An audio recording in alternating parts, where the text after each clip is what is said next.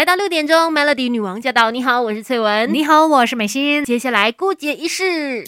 没有人天生就懂什么都会，有 Melody 姑姐一世什么都懂。说起来，姑姐一世真的很常跟大家分享一些可能大家比较不知道、鲜为人知的一些冷知识啊，或者小知识嘛。除此之外呢，其实我们也很常跟大家分享一些食材的营养的，对，可能是大家都已经很熟悉的了。你每天都吃到它，可是你可能不太清楚它有哪些营养价值，或者怎么吃才是正确的。而且或者是有一些食材，你知道它，可是你不爱它，那我们就来告诉你它的好处有哪些。至少让你扭转，下一次见到他的时候会带着不同的眼光。我跟你说，真的有哦，因为今天叶朝明呢，他就听到我们 teaser 嘛，要介绍洋葱啊，就说有很多的好处啊，可以防癌啊，防三高啊，防骨质疏松啊。他说最后那个什么防骨质疏松，为什么你都没有叫我多吃这个 洋葱？我就说本来就是食材有很多营养的，一定要这样子。好啦，真的每个人都是需要提醒的动物。对，那今天我们要跟你说的就是洋葱嘛，其实它有一个很厉害的名字，哎，有人称它为是天然的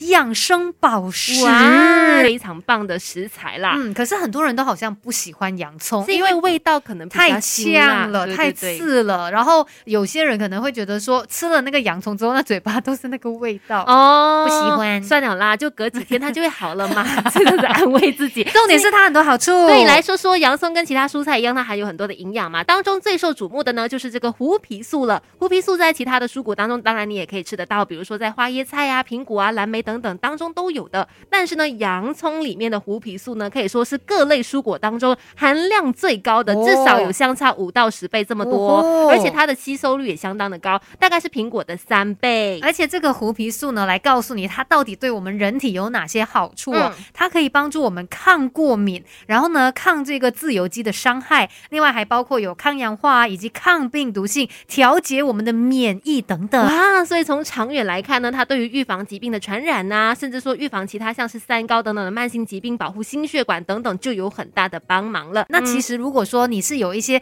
哮喘的状况啊，或者是有鼻窦炎啊、过敏性鼻炎等等，其实也可以透过这个胡皮素来帮你改善那个情况，就是改善那种过敏的反应啊、不舒服的一些情况哦。另外还有一个很重要的，这个洋葱里面所含有的营养素就叫做大蒜素了。当然，洋葱跟大蒜算是属于同一种科类的蔬菜嘛，它有很多种那个硫化合物，这也是为什么它。的那个味道会比较呛鼻呀，味道特别不一样，特别浓这样子哦。可是这些营养素呢，它是非常好的东西，它能够抑制细菌活化啊、抗氧化等等，也可以帮助我们提升免疫细胞的活性，维持免疫力以及保护心血管健康。再来呢，这个洋葱哦，它有丰富的糖类，例如说像是这个果寡糖哦，它就有助于我们这个消化道的健康，然后也可以提升你肠道当中这个钙还有镁的吸收。嗯，另外呢，洋葱它也有助于。养骨，为什么我们说它就是可以防骨质疏松嘛？对对，因为它可以帮我们维持骨骼的密度，骨质疏松这个问题你就不用这么担心了。尤其是很多的妇女，比如说停了经的妇女们呢，就可以多吃一些洋葱了。因为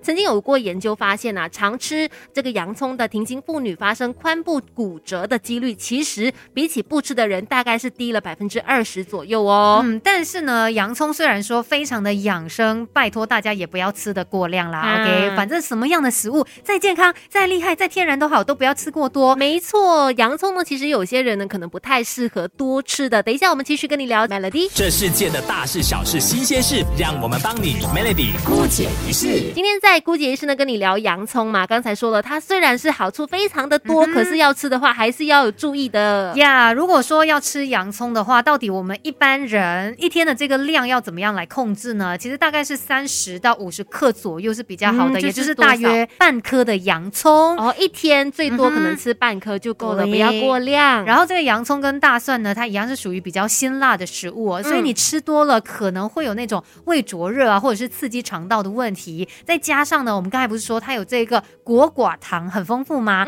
可是呢，它同时也容易造成这个腹胀哦，那有点可能胃胀风之类的吧。吃了之后。呃，会有那个肚子觉得胀胀的感觉，有可能就是洋葱作祟哈，所以可能肠胃不太好的朋友就要特别留意了。如果你之前吃洋葱有这样的一个状况的话，表示你不能够吃太多。嗯，而且洋葱它属于糖类比较高的食材嘛，所以像是有高血糖等等的血糖问题的朋友呢，在吃洋葱的时候也要多节制，不要以为它不是水果，不是属于那种很甜的水果就可以吃很多，其实也是不行的。对，吃的刚刚好就好了。那另外呢，关于洋葱怎么吃才可以有更多的好处啊，马上就来告诉你吧。没错，有营养师就推荐说，虽然呢煮熟之后的洋葱呢，它一样有很多的营养嘛，对身体也一样有很多的好处。可是因为里面的大蒜素呢，它是需要通过接触氧气去释放出来的，所以部分的营养也会因为你拿来煮，所以它就会流失那个营养哦。所以想要吃到大蒜素完整的营养素的话呢，你可以就是生吃比较好哦。那有很多朋友可能有的时候吃一些 sandwich 啊什么，不是可以自己加要什么样菜吗？对对对，我常常都听到人家说啊，I don't want onion 啊。但是其实呢，你看这样子生吃洋葱，它是有很多好处的。下一次就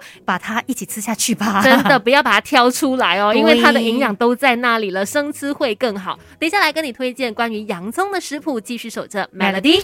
没有人天生就懂什么都会，有 Melody 孤姐一世什么都懂。来来来，要来煮菜喽，一起来下厨喽。洋葱要怎么样煮嘞？那跟你说，今天分享的这个食谱呢，我个人是非常喜欢，因为只要是汤汤水水的，我都很爱的。今天要来分享的就是电饭锅味增洋葱汤。对，非常的简单。那你只需要有这个电饭锅，然后呢，需要准备的材料就包括有半个洋葱，然后还有呃半包的菇类哦，再来呢是五百毫升的水，另外呢呃少许的油以及一大匙的味增。那把你的电饭锅呢用这个煮饭的模式哦，首先预热一下，在预热的时候呢，就是把这个洋葱去皮切丝。好了之后呢，这个电饭锅里面就加一点点的油，把这个洋葱丝呢就拌炒一下下，再把它盖起锅盖来煮五分钟。五分钟之后呢，就可以开盖哦，然后把这个洋葱稍微的搅拌一下，就加入呃我们买的这个菇，嗯然后还有五百毫升的水，接着就可以把它盖起来，再煮二十五分钟。接着开盖之后呢，就舀出一汤匙的汤哦，稀释你的味增，再把这个味增呢倒回去整锅的汤里面，再把它搅拌均匀，然后就完成了。其实是非常容易的啦，因为所有的工作呢，基本上除了开盖关 盖之外，